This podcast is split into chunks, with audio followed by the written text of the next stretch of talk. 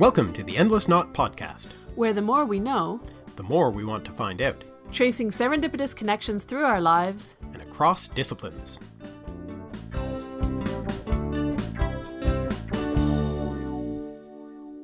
Hi, I'm Aven, And I'm Mark. and today we're talking about spelling. Not on the face of it, the most exciting thing in the world. but it is a topic that gets people riled up. Yeah, there's strong emotional responses, I think, to spelling. Possibly more really a response to educational systems. But anyway, we'll get to that. Before we do, though, that's a video that we're going to be talking about. So we'll get to that.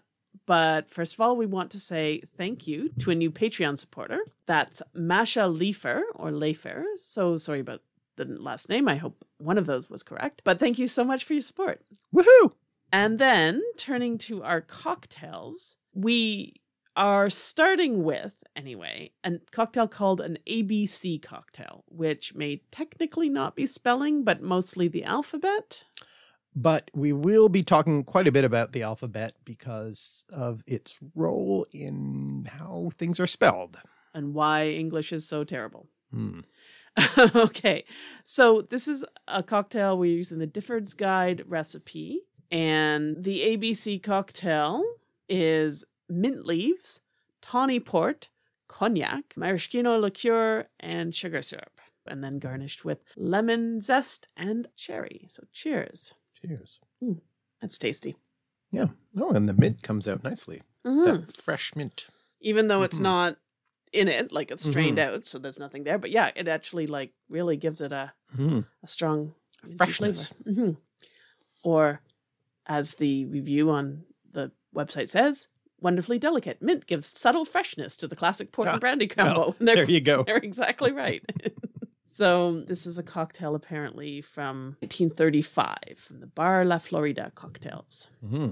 And it is, it's really nice. So, with that as our prelude, shall we turn to the video or do you want to tell us anything about this video? Well, the only thing I think I'll say in advance is it investigates why the English spelling system is the way it is, but in doing so, it has to go right back to the writing system that English uses. And to do that, it goes back through many languages because our alphabet is not just second hand, but third, fourth, fifth hand. With a couple of Many hands have been in between. Yeah, with a lot of other uh, alterations on the way. yeah, fingers in the pie, shall Mhm. we say as well. All right. Well, then let's listen to the audio for that and then come back and talk about it some more. When I was a kid, I really struggled with spelling. Other kids seemed to pick it up so easily, and I was told to just memorize lists of words. But no one would ever tell me why words were spelled the way they were. It was only when I learned some history of the language in university that it finally started to make sense. At first glance, English seems to have a downright chaotic spelling system, causing difficulties for young native speakers and adult second language speakers alike. Why is it circus and not circus? Why are we so confused about whether it's GIF or GIF? And why can a rough, dough faced plowman stride coughing thoughtfully through the streets of Scarborough? Can't we just simplify English spelling? Well, as we'll see, English may not be quite as irregular as it seems, and there may actually be some benefits to those peculiarities. And maybe the problem isn't so much the spelling as the way it's taught, unconnected to the fascinating story of its development. Now, that's a fairly complicated story, so I'm going to pick a few key examples, and I'll also be filling in a lot of details later with some other videos about specific letters and sound changes. But for now, let me try to help make things make sense for you, as they finally do for me. What is spelling anyway? Well, it's putting the letters of words in the so called right order. But what does that mean? You might be surprised to know that the word spelling didn't have that meaning until the early modern period, which is when spelling first really started to be standardized in English. Before that, you just wrote words the way you said them, depending on your own particular dialect or accent. The Old English verb spellian, from the Proto Indo European root spell, say aloud or recite, meant to tell or speak, and the noun spell meant narrative or story, as well as message or news. That sense is clear in the second element of the word gospel, which literally means good news. Spell could also refer to a magical incantation, a sense we still have today. But the Germanic root that lies behind the word spell also made it into French via the Franks, and there it took on a new meaning. Anglo Norman and Old French forms of the word espeler and espelire meant to read out loud, as well as read out letter by letter. After the Norman conquest of England, the French and British words merged, and it's from the French senses that we get the modern sense of spelling. But spelling isn't the only language word that has magical connotations. The word grammar comes from the Proto-Indo-European root gerb, meaning to scratch, and in fact also gives us the word carve as well as graph, the idea being that writing was originally carved into wood or stone. From the word grammar, we also get the word glamour, first appearing in Scots English, which originally implied magic, meaning enchantment or spell, from the notion of arcane learning. Glamour then gains its modern sense from the idea that someone who is glamorous kind of casts a spell on people. So I suppose it's not surprising that I found the English spelling system mystifying. So one big problem is that there isn't a consistent letter-to-sound one-to-one correspondence in the English writing system. Some sounds require multiple letters, like the th in thin, or the o in oak. And some letters or letter combinations can make multiple sounds, as in the words streak and stake, now and no, here and there. This makes English spelling harder to learn, so why haven't we got rid of them to make things easier? Part of the answer, surprisingly, has to do with the mathematics of information, and my friend Jade from Up and Atom is here to tell us more. Thanks, Jade, for showing us what mathematical geniuses we all are for handling various informational balances in English every day. In fact, that just shows that there are patterns to how English is spelled that make it less irregular than it seems. And there's where learning the history of the alphabet helped me to see some of the patterns. So an alphabet is a writing system in which individual letters, at least theoretically, represent individual distinct sounds. By the way, that word character comes from another Proto-Indo-European root that implies the original carving or writing, ger, meaning scrape or scratch, which came into Greek as charasein, to make sharp, and character, which, after passing through Latin and French, give us not only the word character, but also gash. The word letter, on the other hand, is a bit of a mystery.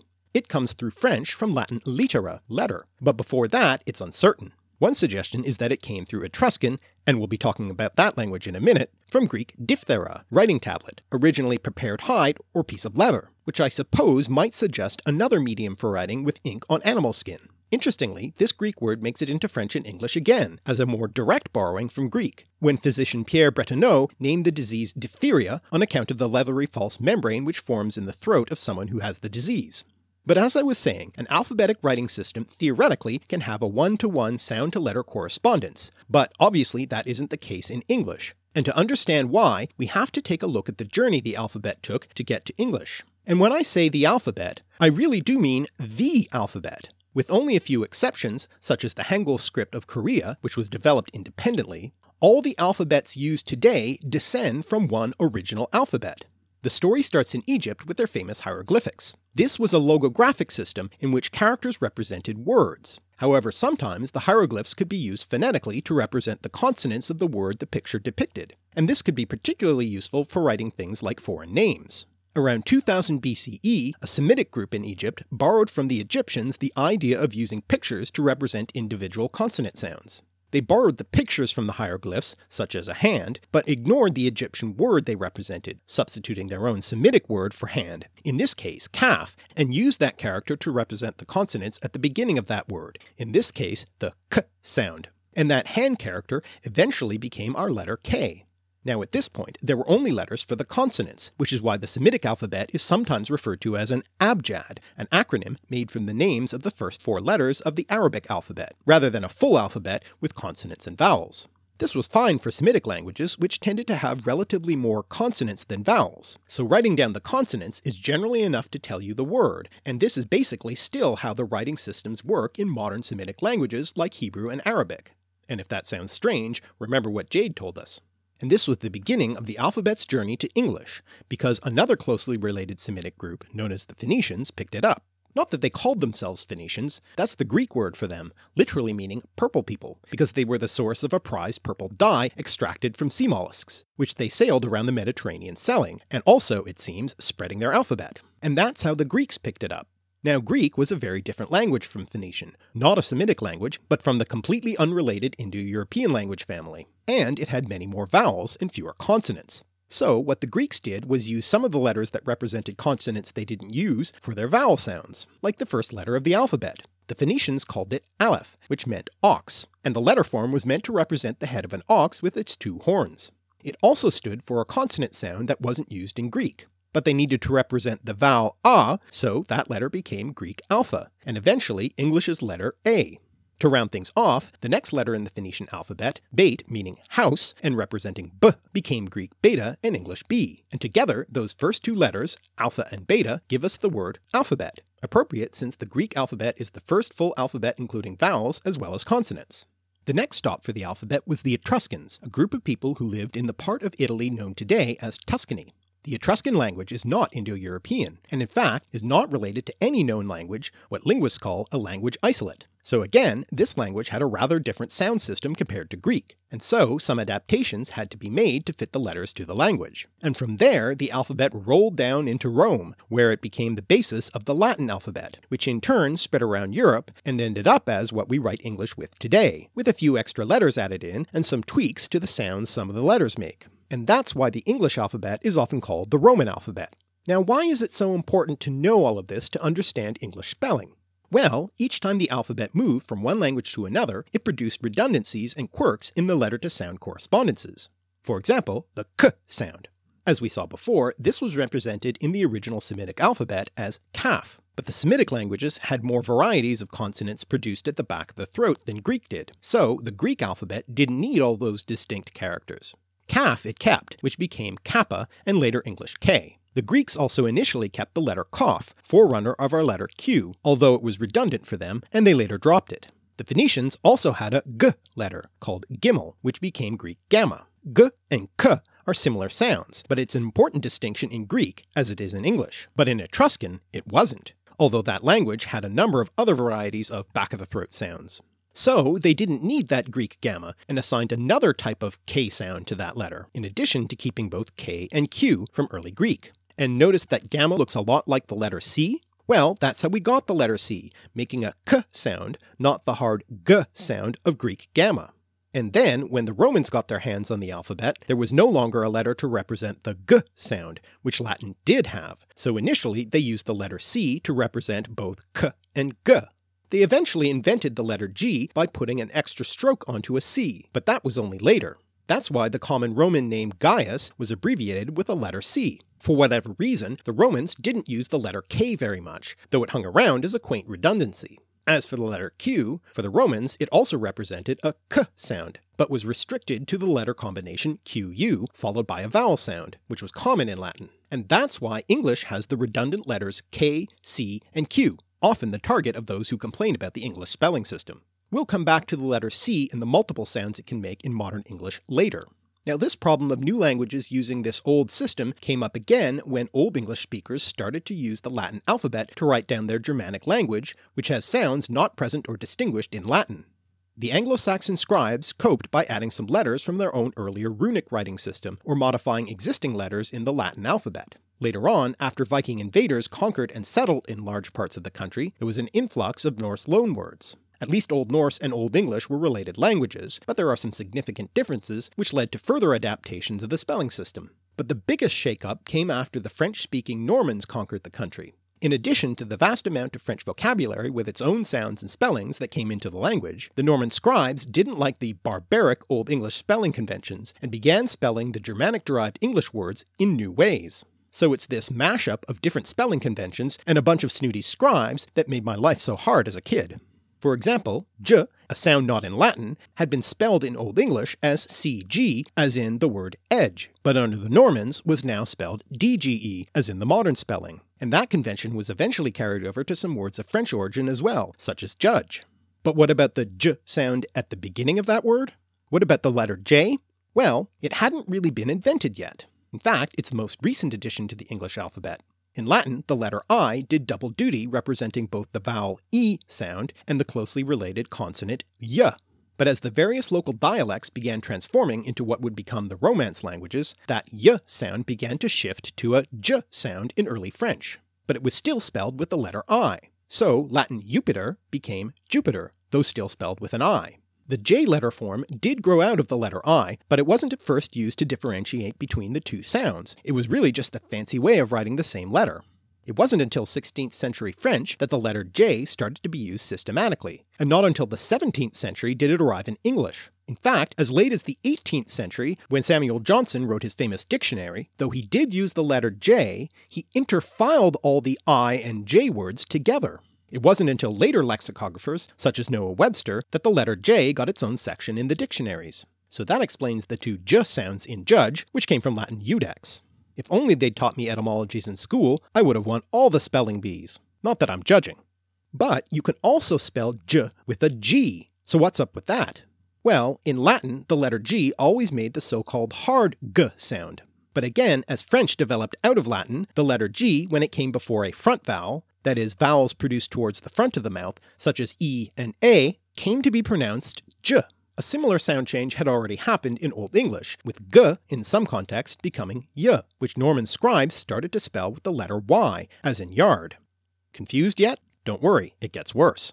So we see French loanwords in English like gentle, following our hard G, soft G rule that were taught in elementary school. But there are exceptions, I hear you say. What about words like get and give? Well, here's where we see the influence of Old Norse. Get was a loanword from Old Norse, where g hadn't changed at all. And though give did exist in Old English with that y sound as yefan, and should have become yiv, the word also existed in a related Old Norse form in the north of England with a hard G, and therefore give has the pronunciation it does today.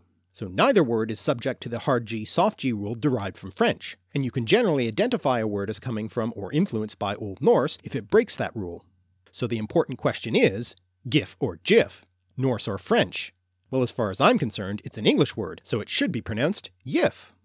Now, Old English did of course have a hard g sound, so that mapped easily onto the Roman letter G. But it also had a couple of guttural sounds that didn't exist in Latin, which the English scribes spelled with either H or G, in addition to still using those letters for their previous Latin sounds.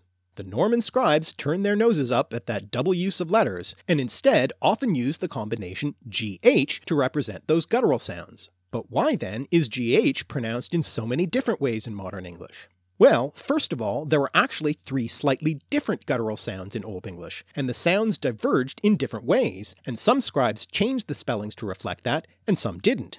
In some contexts, the guttural sound became a w sound, and came to be spelled w in modern English, as in the Old English word boga, becoming modern English bow. But notice that Old English plog, sometimes spelled with a G and sometimes with an H, is spelled in modern English as either plow or plow. Similarly, we have modern English words with a GH spelling, like dough and bow, which were spelled with a G in Old English, and through and though, which were spelled with an H in Old English. In some cases, such as when following a front vowel, the guttural sound of GH just disappeared, as in high and night. And in one surprising sound change, the guttural sound became f, as in rough, particularly in northern dialects of English. This one's so weird, I'll have to cover it in a separate video. As for the different vowel sounds of the various words spelled O-U-G-H, they often represented quite different vowels in Old English, which all got lumped together under the one spelling, and therefore developed in very different ways. So to summarize, this train wreck is the result of the shifting spelling conventions in Middle English and subsequent sound changes that happened. Unfortunately, the GH spellings became standard even though we no longer pronounce those guttural sounds. Now let's return to the letter C again and consider another sound it makes. Why do we have soft C and hard C? Well, this is a sound shift that happened as Latin became French. In Latin, C always indicated k, but as the various Romance languages developed out of Latin, as with the letter G, when k came before a front vowel, it changed, eventually becoming s, and the French-speaking Normans brought that with them to England. So we now have the hard C, soft C rule. And these are just some of the different spelling conventions that influenced English spelling. English has also grappled with spellings from Greek, filtered through the Latin system of transliterating Greek words, as well as loanwords from languages from around the world, such as Dutch, Hindi, and Arabic. But that's a journey for another video. For now, let's look at another source of my linguistic struggles, namely the sound changes in English itself. Sound changes are of course a natural part of all languages over time, so this is always a potential problem for phonetic writing systems. If you have a one-for-one letter for sound correspondence, then over time you either have to change the way you spell things, or live with the fact that the letters stop matching the sounds. We've talked about a number of changes that have happened to consonants so far, and there have been a lot of changes to vowels too. But I'm going to focus on the most important one in terms of its effect on spelling, which has to do with the short and long vowels. Originally, short and long vowels in Old English, as in Latin, were just that, short and long in terms of duration, with the quality of the vowel sound more or less the same and I'm simplifying slightly here to make this a little easier. The letter A represented ah and was pronounced quickly, ah, or held longer, ah, so it wasn't too much of a problem representing both the long and short versions of the vowel with the same letter. And if you speak other continental European languages, like French or Italian, you know that's roughly true in them. But something weird happened in English right around the time that Middle English was becoming early modern English, gradually changing the sounds of those long vowels over a few hundred years. But it didn't affect the short vowels, so we ended up with the vowel letters representing quite different sounds. Again, I'm simplifying a bit here, as there were some more minor sound changes that did affect the short vowels in Middle English. So the short a in swan remains basically the same from Old English to Modern English. But the long a in Middle English nama became name in Modern English. This sound change is called the Great Vowel Shift because it affected the whole system of long vowels, with each vowel in turn moving in its position in the mouth. So a became a, a became e, e eventually became i, and so forth. And again, I swear I'm simplifying here. But that's why today we often say to children learning to spell that the long vowels say their name, A, E, I, O, U. This is also why it's become more important in modern English to indicate long and short vowels in the spelling system. There actually had been earlier attempts at that, well before the Great Vowel Shift. In the 12th century, a little while after the Norman invasion, a monk named Orm, who is now only remembered for his spellings, not the literary quality of his work, yes, it's that boring, was unhappy with the way people were pronouncing English, and developed his own system of spelling.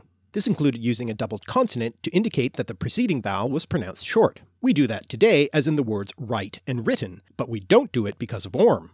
No one actually picked up on Orm's spelling reforms, but the same idea was reinvented by later scribes. Poor Orm. Also in the Middle English period, many of the Old English inflectional endings, basically word endings that indicated the grammatical function of words, began to become reduced or disappear altogether, with the different vowel sounds becoming an indistinct uh or schwa sound, spelled simply with the letter e. And over time, those e's stopped being pronounced altogether. But they stuck around as the so-called silent e, useful for marking the preceding vowel sound as long. But what's really crucial here is the timing of the Great Vowel Shift, along with the other sound shifts that were taking place at the end of the Middle English period, since this was right around when standard spelling started to be fixed. Since the pronunciation of English at that time was so radically in flux, the spellings that became fixed reflected sometimes older, sometimes newer forms, leaving us with the mixed bag of spellings we have today. There had been earlier attempts at standardized spellings, but in the 15th century there were two factors that fundamentally influenced the standard spellings that we have today. The first is the development of the so-called Chancery Standard, which was used in official government writings in the first half of the 15th century. It actually started with King Henry V, who in August of 1417 decided to communicate with his officials in English rather than French. The Signet Office, which was in charge of his personal communications, developed standard spellings based on the Central East Midland and London dialects. From there, it spread to the other government offices, and as official documents were sent around the country, other professional scribes began to adopt this standard. The other major factor is the arrival of the printing press. William Caxton, born in Kent, relocated to Bruges, in what is now Belgium, working in the textile industry. He wrote an English translation of a French account of the Trojan War, and, after he picked up the technique of printing during a trip to Cologne, printed the first book in English, his own translation, in 1475. Then, in 1476, he moved back to England and set up his printing press in Westminster near all those government offices, and began his printing business. Caxton was well aware of the problems posed by the variety of dialects around England. For his books to sell, they had to be widely understandable. In the prologue of one of his books, he tells a story which really shows the scope of the problem. A certain merchant from the north of England visiting London tries to buy eggs from a local southern woman. He asks for eggs, and the woman replies that she can't understand him because she doesn't speak French. The merchant gets upset, his egg craving being unsatisfied, since he also could speak no French, until a bystander steps in to translate, telling the woman that he wanted eyren. This slapstick comedy story of a food order gone wrong is based on the fact that the northern form egges, which comes from Old Norse, and the southern form eyren, which comes from Old English, are so different. And if you can't do something as simple as order some eggs, how are you going to publish books understandable by all? Caxton's solution was to publish in the London Standard rather than his own Kentish dialect, which he considered crude, and other printers soon merged this with Chancery English and spread those spellings even further. Of course, it wasn't all smooth sailing. Early printed books were often inconsistent in their spellings, such as the silent E being dropped or added to equalize line lengths, and odd things sometimes crept in, like the letter H in the spelling of ghost, from the influence of Flemish printers, possibly introduced by Caxton himself. But in the end, Chancery English and the printing press give us the modern English spelling system we're stuck with today. There have been many attempts and proposals over the years at reforming the English spelling system, in fact, almost since standard spellings arose. An early one worth noting is Sir Thomas Smith's, who in 1568 proposed a system involving a 34 character alphabet, which for instance reassigned the redundant C to the ch sound, added letters, and used diacritics or accent marks to show short and long vowels. Others were more conservative, such as William Bullokar's 1580 proposal, which stuck to only the already existing characters plus diacritics. He also wanted to drop unnecessary doubled consonants and silent E's, and objected to the so-called etymologically based spelling. This is when, for instance, the silent letter B is added to words like debt and doubt because it shows they came from the Latin words debitum and dubitare, even though they were never pronounced that way in English. In another example, the S was added to island because of the mistaken belief that it was connected to the Latin-derived word isle, from Latin insula, when in fact island came from the unrelated Old English Eland, and never had an S in there to begin with. I'll admit that if only this one suggestion had been taken up, my life would have been much easier. But spelling reformers over the years more or less split into either conservatives or radicals, either tidying up the worst inconsistencies or reforming the whole system. What the more conservative reformers realized was that the radical proposals were unlikely to be accepted and would create the difficulty of learning a whole new system. That didn't stop the proposals. The two individuals most influential on English spelling standards were the dictionary writers Samuel Johnson and Noah Webster. Dr. Johnson started out initially as a language reformer, but soon realized this was impractical, and his ultimate conservative spellings used in his great dictionary served to further entrench existing standards. The American Noah Webster, on the other hand, ended up being the only successful reformer of the English spelling system. In the various editions of his Dictionary of American English and spelling books, he started out rather conservative in his reforms, then later radicalized, and then gradually became more and more conservative again. But he is why the American spelling system to this day differs from the British system, which has in fact made things harder for all of us. Now I know I said I wished some of these reforms had happened, but what I really wish is that I'd been taught some of this history way back in school because I think there are some real benefits to the spelling system as it now stands. First of all, it tells us so much about the history of the language, and there are some advantages to having a spelling system that doesn't have a simple one-to-one letter-to-sound correspondence. It helps us distinguish between the rights of the church and the rights of the church, or more recently between fishing and fishing. And how would a strictly phonetic writing system work with the many different accents around the English-speaking world? If you based your system on only one of these accents, it would be a highly political decision, favoring some and disadvantaging others. And it would obscure the relationship between many words, such as nature and natural, which currently use the letter A to represent quite different sounds. And finally, a somewhat illogical spelling system gives so much scope for creativity from brand names like Flickr to text speak like great to the unpronounceable own. Pone? Pun? So, first of all, I want to acknowledge some of the key sources that I used in researching that. The most important one of which is a very long and dense book by Christopher Upward and George Davidson called The History of English Spelling, published in 2001. And in addition to the very long and dense book itself, there are bonus chapters, which you can find online at www.historyofenglishspelling.info. This is a book aimed at academics, really, and it goes into exquisite detail about every little Quirk. Quirk and you know element of change that happened from you know and including the various different sources All the latin various influences french and things, yeah okay. all the influences so not necessarily a a book for the the average reader but mm-hmm. i read it so that you don't have to i guess i like- found it really fascinating it was but i don't know that everyone will find it such a page turner that i did Right. Not necessarily for a casual fan of language, but if you're interested, it's there. It is there. And also a book by David Sacks called Letter Perfect, published in 2003, which looks at the history of the alphabet. But in particular, I want to draw your attention to a book by Kevin Stroud. Kevin Stroud is, of course, the, the mastermind behind the excellent podcast, The History of English. Now, you may well know of his podcast, He's also a friend of this podcast. Yes, yes, I should say he is a friend. So full disclosure. Oh, I was just trying to claim him as a friend Oh, because well. he's cool and I want people to know that we like him and he knows us. Yes.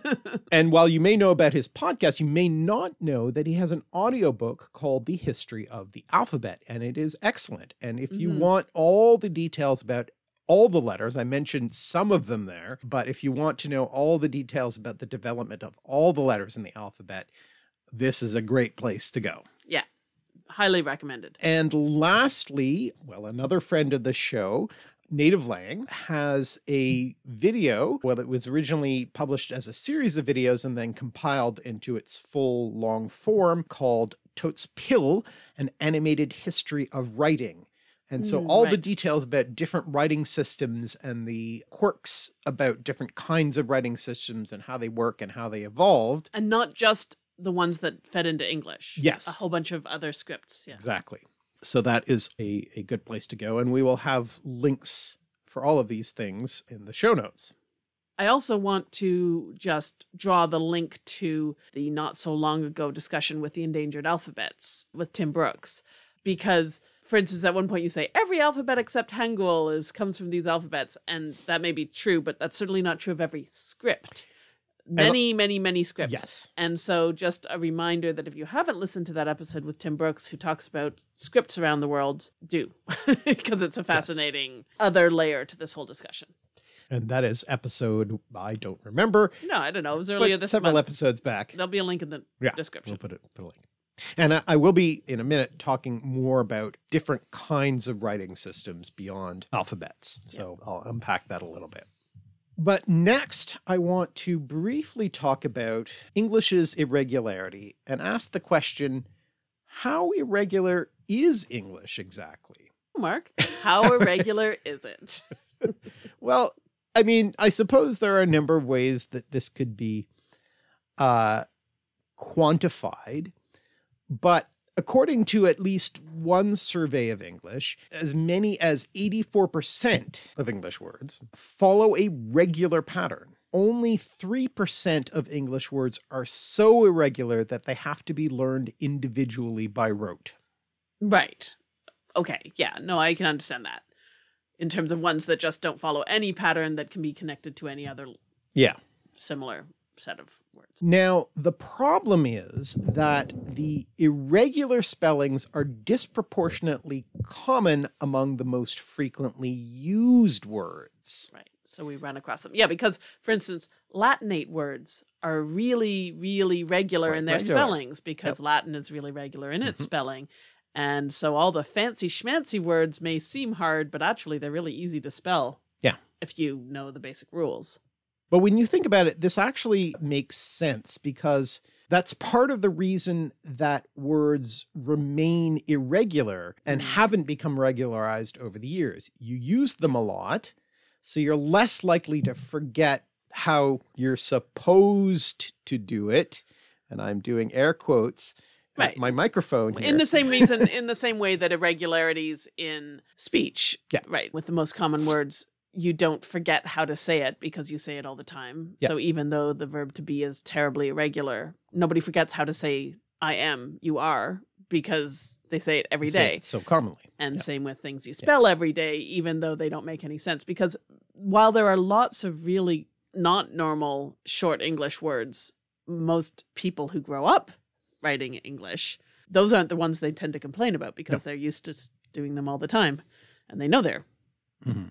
they know what they are. Nobody's going to get confused. So yeah, so it's it's therefore the words that you use less frequently that are going to get simplified to And the- regularized. regularized to the standard pattern. But the, because the most irregular ones are the most commonly used, people notice them and therefore, especially new learners, complain about them. Right, but, yeah. Now I talked a bit there about the word spelling. Mhm. So it's the sort of common word. There is a more technical, jargony word for spelling, and that's orthography. Right. So I figure I should give the history of that word. The second part of this word is from that same root that gives us the word grammar, basically meaning carving. So the graphy. part. Right, which we know from lots of other words for Mhm. graph, for writing and drawing. And, you know, so we also see that in the word grapheme, which is another technical jargony word in linguistics that refers to the smallest unit in a writing system. So in an alphabet, it would be a letter. It'd be a letter. Yeah. Or a digraph. So like two letters making one sound. So TH, SH, CH, and so forth. The first part of the word orthography comes from Greek orthos, meaning straight or correct. So the English word orthography and its Greek antecedent orthographia mean correct writing. Mhm. And of course, that orthos element we see in words like orthodontics, getting your teeth straight, and Orthodoxy. orthodoxy, getting Correct. beliefs straight. Exactly. But of course, as we've seen, correct spelling, and again, I'm Yeah, yeah, yeah. We my- get it. We get it. my scare quotes at the microphone. Correct spelling is a relative concept depending on either the pronunciation of a particular dialect or an artificial literary standard or whatever.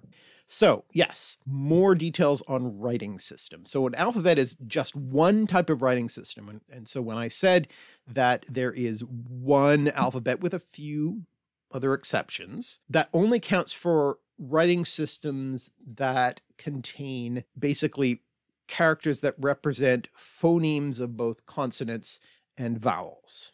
And then I said there's the abjad, which is writing systems that use Only consonants. only consonants.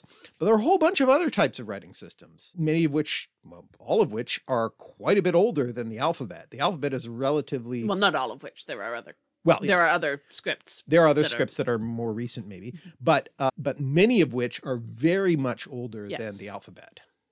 So the hieroglyphs that you started that story with. There's the Chinese script, Mhm. which uses logograms, characters which represent whole words, and can also be used as syllables. Mhm. With the, the logograms, the logogram system, this is good if the pronunciation of a word changes because you don't need to change the character. And also, the logogram can be understood by different mutually unintelligible languages. Yeah, you could use the same writing system for in in theory we could use the Chinese writing system to write English. Yes. That's Yep. like there's no limit to it. Yeah. And so that's, for instance, very useful in the case specifically with Mandarin and Cantonese. They're not mutually intelligible to speak, but they're both very big Mhm. language groups. And so, I mean, And they there, the there are writing few, system. there are a few issues with the writing system being applicable to both, but for the most part, you can you can read right. just fine hmm whichever language you speak. Now, the big drawback is that there are many, many individual characters to be learned in order to become literate. Mm-hmm. Yeah. So it's harder. And typing is a pain in the butt. Yeah. There are yeah, Keyboards, but, but a it's- keyboard. it's very hard. difficult. Yeah. Yeah. Another type of writing system is the syllabary, in which a character phonetically represents a whole syllable, as in the case with the Japanese hiragana script. This system works well in languages which have relatively simple syllable structures, Mhm. such as permitting only syllables made up of consonant sound followed by a vowel sound, which is the case in Japanese Mhm. and many other languages. So, English, for instance, has a much more complicated syllable structure. You can have consonant, vowel, syllable. You can have consonant clusters, Mhm. which is not possible in Japanese. Yeah. So, you know, it works really well with some languages. It does not work well with others. Right. That's the beauty of the the alphabet is that it it can represent these more complicated structures. It's more flexible. It's more flexible. Now, in that voiceover, I mentioned that the first character in that early Semitic alphabet that was transformed into the ah sound in Greek to become the letter alpha originally represented a consonant, but I didn't mention what that consonant Mhm. was. I noticed that. So I want to talk about that now. It represents a sound that we actually do make in English. And well, I can't say for sure whether they made it in Greek, but I'm pretty sure they would have in Latin. Talk about it, and I will. Yeah. Dis- we will discuss. It's the it's the glottal stop. right. So we make it in English, but it's not a salient sound. Yes. It So does not distinguish words. so it does not form minimal pairs. There it's it's not a phoneme. Mhm. So explain the glottal stop first of all. So the glottal stop is a sound that in English we make between vowel sounds. So for instance, and we do this naturally without noticing that we're doing it. But for instance, if you say uh-oh, there's a glottal stop between the Oh. and the oh. We stop stop the air going Yeah. through with our glottis. Yeah. That's why So it's we- a glottal stop. Yeah, exactly. Yeah, we close a part of We our close back a- of our A throat. bit of our Mhm. our mouth parts. Mhm.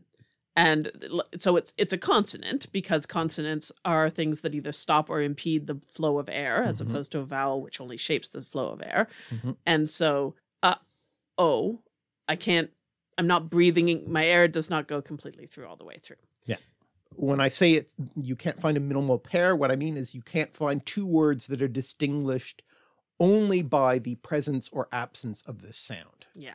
So it is used in a number of dialects to replace consonant sounds, other consonant sounds, where it, you know, it's Where it doesn't clear. change the meaning. It doesn't change the meaning of the word. It's just a way that it's pronounced in some dialects. So, for instance, you can find it in the Cockney pronunciation of water, where they would say water. Mhm. But so it's not a contrastive sound in English. So you don't need to be able to notice that one is being said or the other, and therefore, since we're talking about spelling, you don't need to record the difference when you write Yes, it down. you and don't that's need the to write it key. down. The only time you ever need to represent it is if you're trying to actually transcribe dialect. Yeah. Either for linguistic reasons or to, you know, represent it in a novel or something like that. Mm-hmm. Yeah. Yeah, we we do these kinds of pronunciations naturally in certain contexts, and you're not even aware of it. It's Mm-hmm. it it just naturally occurs in certain phonetic environments. And so it doesn't need to be written down. It doesn't need, need to be written down. distinguished in writing. Yeah. And when you want to do it, we do it in English by, you know, putting an apostrophe or something to show that there's something missing. But Mhm. that's only an approximate. But we don't need it. So our alphabet didn't need the aleph. Yeah. That's what you're saying. Yeah. And well, presumably Greek didn't Mhm. need to record it anyways, whether or not they pronounced it. Well, Um, and whereas Phoenician and other Semitic languages have a glottal stop as Yes. a, a meaningful consonant. yeah, yeah. Mhm. And so, yeah, in fact, the glottal stop is an important consonant in many Arabic and many Semitic languages, Arabic and Hebrew, and yeah, I don't think Latin has any, it certainly doesn't have it as a meaningful no, no, it certainly doesn't have as meaningful. whether people pronounce it uh, again. Yeah. Who knows? Who knows? Now, sort of moving on from that to other back of the throat sounds. There's so many of those. That's um, really if if we hadn't had the problems with the back of the throat sounds, a good 50% of the problems with English spelling would be gone, at least, I think.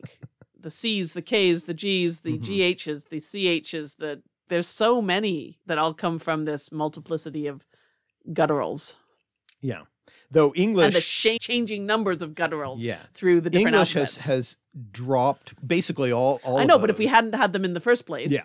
we wouldn't have these spelling Mhm. problems. It was the existence and then lack. they used to be there, they are no longer there. Yeah.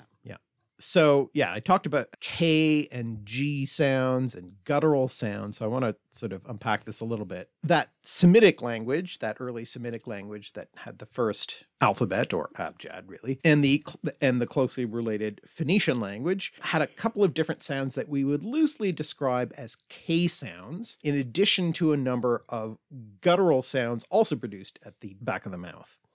So the word guttural, it's not a very technical term in a way, but it's still kind of useful. But it's nice and onomatopoeic, so it kind Yeah. of gets the sense across. that word guttural comes from Latin guttur, meaning throat, and the g and k sounds are sometimes grouped with those guttural sounds, but they're actually slightly more forward in the mouth. Yeah, if you think about it, if you if sounds. you if you do them, g and k, you'll you'll feel that it's your roof of your mouth touching the back closing, not the actual real back of your throat, like Yeah. or grr. Yeah. Yeah. Yeah. G, G and K are, are sort of your your tongue is touching in the soft palate, Mhm. basically. the, The, the, the, root of your tongue almost. yeah. So the the your tongue is touching in the in the soft part, the soft part of the roof of your mouth. There's a hard part and a soft part just behind it. You can kind of Mhm. Move your tongue around and find those. Whenever you start talking about phonology like this, all everybody listening, because I do this when other podcasts do it, everybody listening is doing Moving the weirdest. Oh, oh, yeah. faces as they move. Mm-hmm, so it's the hard palate that's the hard part of the, roof, of, your mouth. The The part that soft palate is the bit behind that. So when the alphabet was adapted by the Greeks, they didn't need all those K sounds. So they still had they had several. they had a few. They Yeah. had they had more than English recognizes. than English does now. Now, Yeah. yeah. but they didn't need as many as the Semitic languages. They had the kappa, the chi, and the psi, Yeah, and the and they also had and the gamma. the gamma and the kappa. So the g sound and the k sound are both what are called velar stops. That is, they are produced by stopping the airflow with your tongue at the soft palate, as I said, towards the back of your mouth.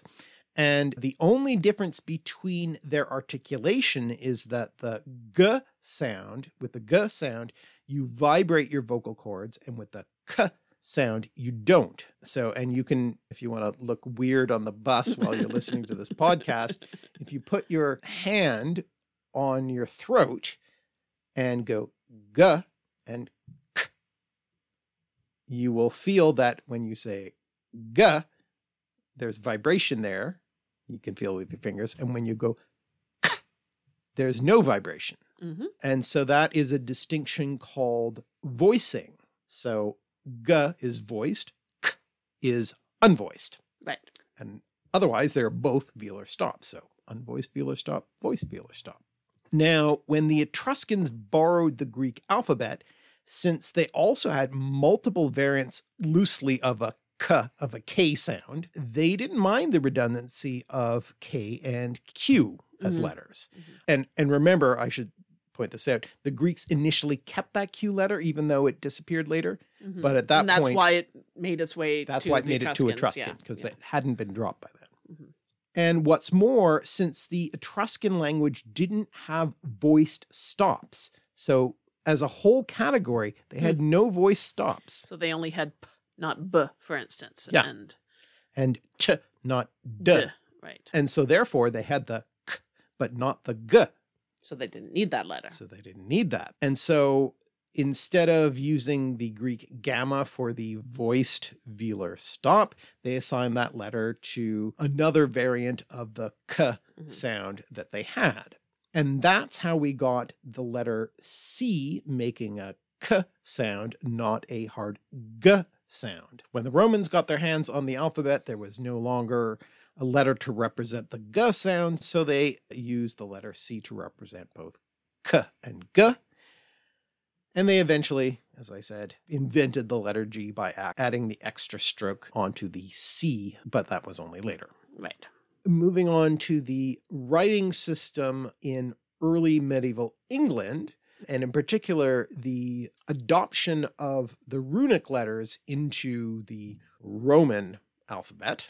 The runic letters, which may probably see our other videos on runes about this, have actually come from the Etruscan Yeah. version of the Greek letters way back. Yeah. And been changed out of all recognition, but Yeah. but they were not an independent invention as far as we can tell. Yeah, we believe. Probably. We don't have all Yeah, the it's- evidence here, but it's, it's a little speculative, Yeah. but yeah. So the so-called Anglo-Saxons, and again, I use scare quotes around this word since this term is kind of Not being deprecated. useful. But the the sort of early English in Britain were basically illiterate. They did have this runic alphabet. Which they use for very, very focused purposes, mostly to do with magic and things, right? Magic and inscriptions. So you would like write your name in an object that was yours, but it was never used for sort of free flowing text. They gained actual literacy from Christian missionaries sent to convert them. And a little bit later, I'll talk more about the complexities of these Christian missionaries and who is who. But for the moment, let's just say Christian missionaries came and introduced the Roman alphabet. And initially, the Roman alphabet was just used to write in Latin for religious purposes in England, but soon it was adopted to write in the English language. Mm-hmm. And again, we've talked about this in previous episodes and videos. In particular, to do with Alfred and to do with literacy programs yeah. and the development of English language. And when you talk about the future, in that video, you talk mm-hmm. about it. And yeah, so yeah. it's been all over. I'm not sure I'll even necessarily link, link because it's yeah. all over the place. But yeah, we don't need to get it's, into all those details. Its first now. use was to write laws down, mm-hmm. basically. Mm-hmm. English laws as opposed to laws in Latin. Now, I'll come back to this point here. It's important to remember that there were two sources of missionaries coming to England with slightly different traditions. So one was from directly from Rome, and the other was from Ireland, who had earlier been converted to Christianity and then had been kind of isolated yeah, yeah. from Rome with the fall of the Roman Empire in, in the so-called Dark Ages, and so they both sent. You know, they both had this idea of convert. Let's convert the the, the newly arrived newly Saxons arrived. and Angles and Jutes mm-hmm. and the Germanic peoples who had conquered or who mm-hmm. had invaded England. Yeah, there were obviously phonological differences between Latin and Old English, as is always the case between two languages. So once again, a few adaptations had to be made. Latin didn't have the th or the sounds, the, the two sounds that we in modern English represent with the letters th, but English did. Mm-hmm. And in fact, it is a very rare sound in languages worldwide. There's not a lot of languages in the world that have this sound, which is a kind of yeah. weird thing yeah. about English that it does even other Germanic languages don't. Not all of them do. Yeah, anyways. not not necessarily. It's mm-hmm. it's not it's not a universal Germanic feature or mm-hmm. at least not anymore. So Latin had to deal with this problem. And this wasn't the first time that they had to deal with this problem because these sounds sort of existed in, in, Greek. in Greek.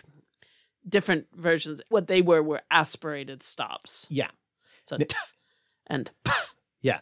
Now it depends what dialect of Greek you're talking about. It so always it depends what dialect of Greek you're talking about. But but those kinds of sounds, yeah, sounds that had to be differentiated from a non-aspirated P and T. That's the important part, right? Or T and D. Leave the PH out of this okay. for the moment. But uh, when we get back to that minimal pair issue, yeah, it doesn't really matter how you pronounce the t or th. What matters is that it's different than a regular T. And in Greek, a regular T and a t or the or however it was pronounced made two you could have the same word that meant something different whether it had an aspiration or not. That's why you needed different letters for writing them. That's why you have a theta and a tau. And that was true in english too. Yeah.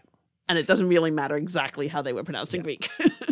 So yes so the, the greeks did have this letter theta as you say. And so when the romans transliterated greek stuff into latin they used the TH letter combination. Mm-hmm.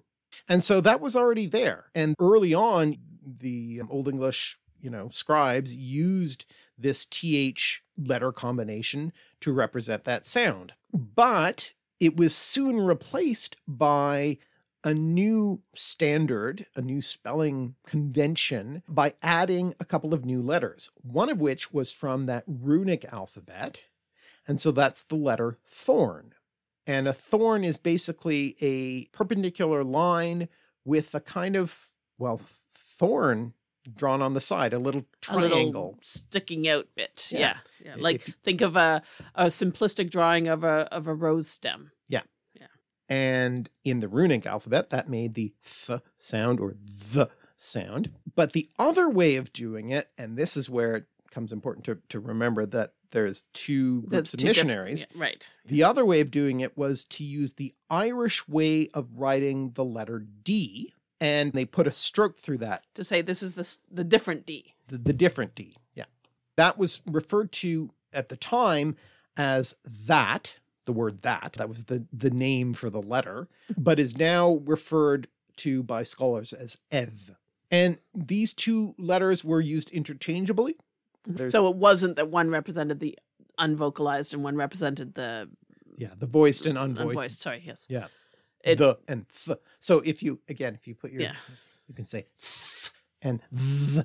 Yeah, but it, but they weren't. They didn't map onto those. It was just about they where didn't. the scribal tradition came from. Yeah, actually, it se- what it seems to be is the way it looked on a line. So you would never use an eth as the first letter on a line because it hung over So it didn't The- look. It was sort of it was margin? untidy, It it looked untidy. but you could w- use it inside the line. use it inside. so the same scribes used both, is what Yeah, you're saying. exactly. Right. So it's just madness. Yeah. and sometimes when you had a double thorn or Mhm. double eth, they would use one of one and one of the other. There's no reason for it at all. So like people blame standardized spelling for things, but boy, it's always been a mess. Yeah. Is what you're saying. But when you're reading Old English, you get just get used just to ignoring it, see 'cause it doesn't- because it doesn't matter, right, uh, it whatever. And it, Yeah. the important thing is, if you wrote the word yourself, you could use any combination you wanted. you Nobody want. would care. Who cares?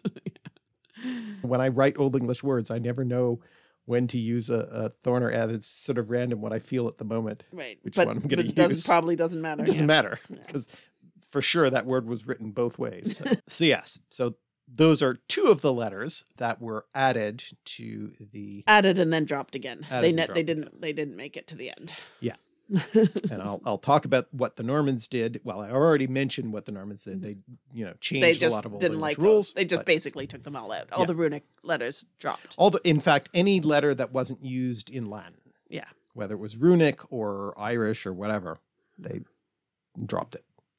With one small exception, which I'll turn now to as well.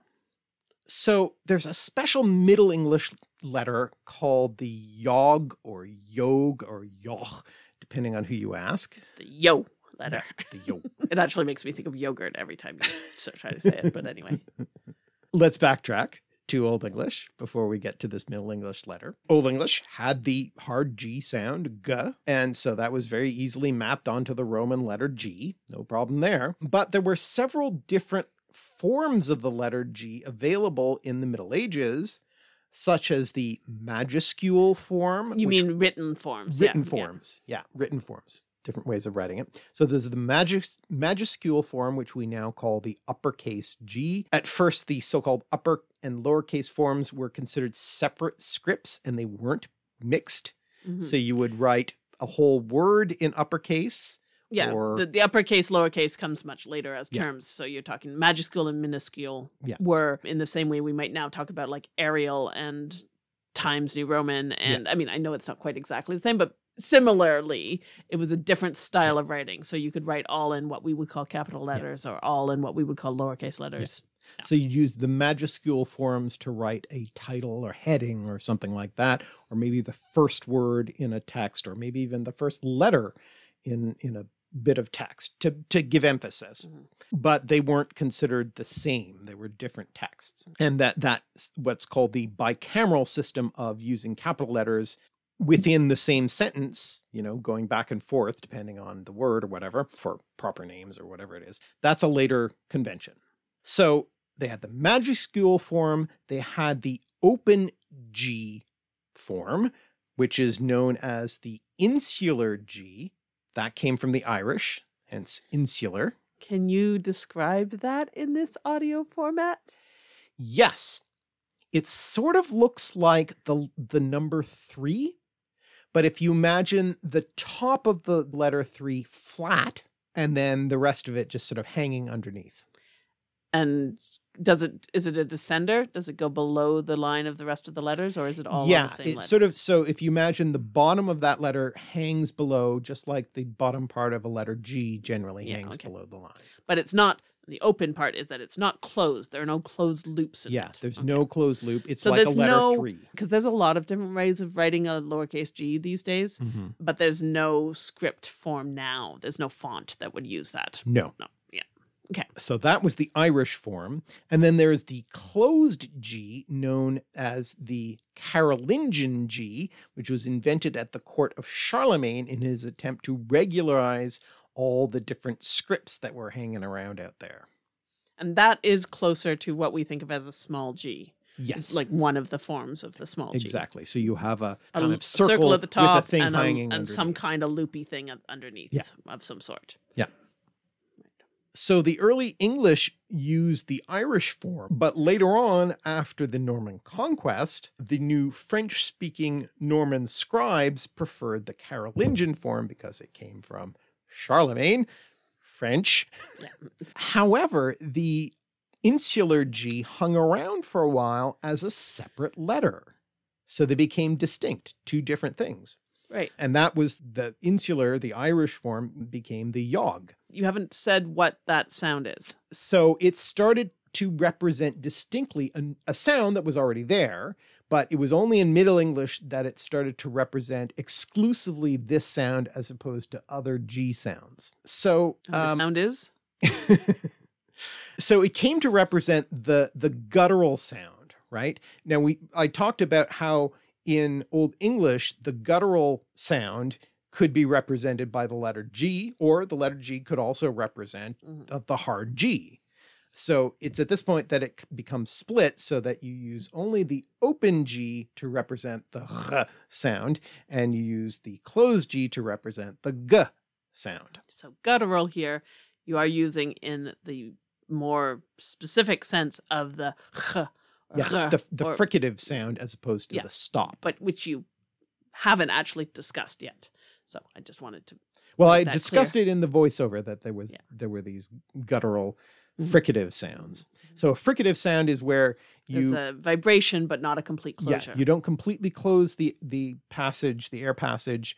You let some sound through, but it becomes turbulent because it's partially closed.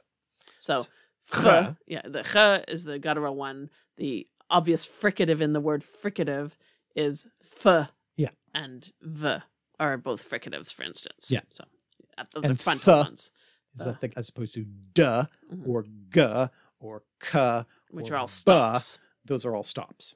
Mhm. Yeah. So yeah, so we saw that that in Old English you could have a bunch of different letters to represent that kind of sound. There was the H letter, which did double duty representing both the h sound and that fricative guttural sound, or the G doing again the same thing, representing two different sounds. But the Norman scribes did not like the double use of letters, and instead they often used the combination GH to represent that sound. So in Middle English, you'll see both strategies being used to represent the sound, either the yogh, The open the, this open Irish G, G. Mhm. or the GH sound, and ultimately the GH spelling, and ultimately the GH one out.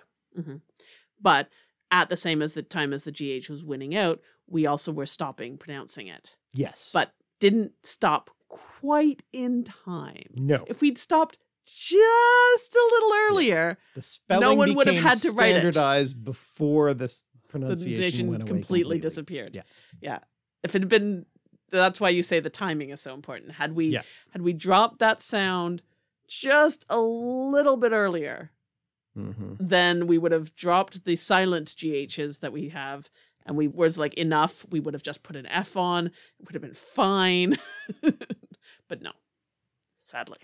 So the last point I want to make before we take a pause and drink more booze. yeah, you thought he was going to say before we ended this podcast. Oh no, Oh, no. no. Oh There's no, more. no. but more booze is required, and we'll suggest all of you take a pause for booze because you're going to need it Unless you're on the bus. Or driving. Don't, don't drink booze if you're driving. Is about writing standards, spelling standards. Mhm. So there were, in fact, various sort of smaller scale written standards in English before, the Chancery ones. before we got the one that we we have now such as for instance that even in old english there was the west saxon spellings during the old english period which reflected the book production and political influence of the west saxon kingdom in the later old english period so king alfred and his successors had enough put a of an bunch of money into Yeah. scribes and learning well, and, and produced a lot of producing books. a lot of books and you And- learn spelling by reading a bunch of books. So if Yeah. you read a bunch of books, then that spelling becomes kind of a standard. Yeah. Not that they were going around whipping people for writing it the wrong way. They were No. just monopolizing to Yeah. some extent the, the production of books. Yeah. And by virtue of the fact that most of the manuscripts that survive from Were Old from that production. from that book production, most of the Old English texts that we have now are written in that standard. It's pretty, Mm-hmm. it's pretty regular. Except for their inability to decide whether to use an F or a thorn. Just, yeah, free variation.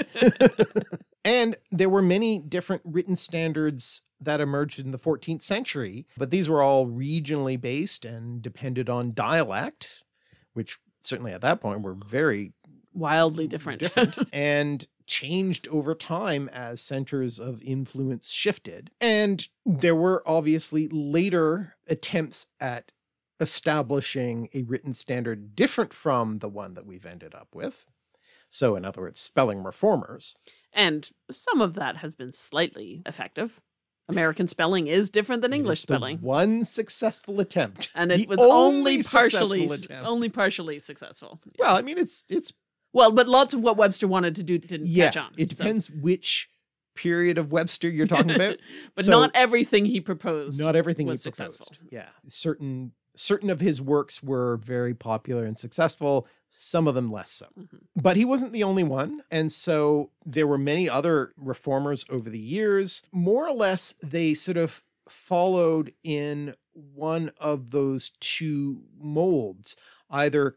uh, You know, the conservative reformer tidying up some of the more egregious inconsistencies, or the more radical reformers of the spelling system where they reassigned letters or introduced new letters or you know Mhm. which would be much harder to learn and what the more conservative reformers realized was that proposals that radically changed the system would never be taken up as it made too much of a break with the past and would create the difficulty of learning a whole new system, not to mention the fact that adding new characters would present problems for printers because they suddenly got to make new Well, and and one of the big problems of changing the spelling is you then need to learn new stuff, but that's only a transitory problem because the Mhm. next generation's fine. But now you need to learn new stuff to read anything old. So the longer Or we get from reprint everything old but yeah, you know but the longer the longer we Yeah. get with one system, the Mhm. harder it is to change Yeah. because there's more generations and more centuries of written Yeah. production. and exists. once once printing was in and there were so many copies of stuff it just it became- yeah. you know when it was only manuscripts okay who cares this like which is why some of the copies few but the- some of the few countries that have been able to just change their scripts some of them have very long literary traditions but a lot of them don't. Yeah. that's one of the things that has made it successful. There are other there are other stories too but yeah that's one of the things. Nonetheless the proposals for reform continued and included the support of some very famous people. For instance the simplified spelling board which was founded in 1906 and backed by the millionaire and philanthropist andrew carnegie hmm and also supported by the likes of Mark Twain and the US President Theodore Roosevelt. hmm So these are big names. it's the progressive era right Mhm. they fix, figure they can change everything they can fix it all Mm-hmm. fix the world And two years later in Britain, there was the Simplified Spelling Society that was formed and included among its supporters Sir James Murray, who is the editor of the Oxford English Dictionary, writer H.G. Wells, and Sir Robert Baden Powell, the founder of the Scout movement. who of all of them probably had the best chance of making it work because if you access to children. so- Yeah, exactly. If he could have persuaded all the scouts, he'd have troops, troops under his control. Well, and the the the last point I want to make against all of these attempts at spelling reform is, you know, but this sort of rigid sound symbol correspondence, it would eliminate some useful symbol meaning correspondences. So, in other words, the graphic representation of a thing, regardless of how it's pronounced, could tell you something useful in Hmm. itself. And so, for instance, and this is the very simplest example, the plural letter S. We would have to spell the plural of cat with an S, but the plural of dog with a Z. So cats, letter S, dogs, a letter Z. And what? And That's then we just lose. insane. And we yeah. So we lose the fact that they are the same thing. Yeah. That we are doing the same thing to the, the same that they have the same function in in grammar. Yeah. I mean the other huge absolutely huge argument against it is the multiplicity of pronunciations. Yes, which is a point I made in Yeah, the- and I just, but I know. just want to bring it up again because everybody who complains about it just spend five minutes thinking about how differently somebody else pronounces things Mhm. and both of you write it down what you think is phonetic and see if they make sense to you. Because just think about puns, right? Like it, it's we we don't speak the same language at a phonetic le- level, and the minute you have a phonetic representation, it falls apart. English, uh, that's true, I'm sure, for every language to some degree, but English at this point is so global, is so widespread, has so many different speakers. Impossible that genie doesn't go back in that bottle. But even if if you were the ultimate, you know, Our language snob, You thought there was only RP way to speaker, that the only it. proper way to pronounce English is British RP and screw the Americans because they're barbarians. Well, and all the rest of and the Brits screw all the rest of the Britons because they're just a bunch of poor and everyone in India, Nobodies. and everyone in Singapore, And all of that. and everywhere, Yeah. and everywhere, and in Australia and in New Zealand. even if you thought that, you would have to be stuck spelling cats and dogs differently, and that is dumb.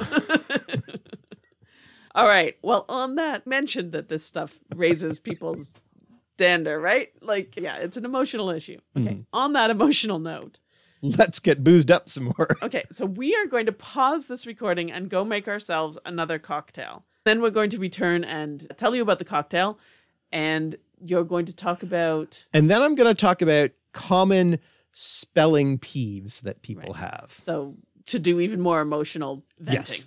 Right. And I will try and explain them so that it maybe seems not so bad. I'll try and mitigate them to some extent. We'll see how well that works. All right. Doodly doo, doodly doo, doodly doo.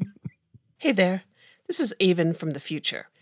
As you may have noticed, this recording went really long. So we decided instead of putting out a three hour episode on spelling, we would divide it into two. So this is the end of the first half. We're going to release the second half of the same episode next week. And it will start with another cocktail, the one we're making right now in the past. For more information on this podcast, check out our website, www.alliterative.net, where you can find links to the videos, blog posts, sources, and credits, and all our contact info. And please check out our Patreon, where you can pledge to support this show and our video project. You can go directly to the videos at youtube.com slash alliterative. Our email is on the website, but the easiest way to get in touch with us is Twitter. I'm at Aven Sarah, A V E N S A R A H. And I'm at alliterative. To keep up with the podcast, subscribe on your favorite podcast app or to the feed on the website. And if you've enjoyed it, consider leaving us a review on Apple Podcasts or wherever you listen. It helps us a lot. We'll be back soon with more musings about the connections around us. Thanks for listening. Bye!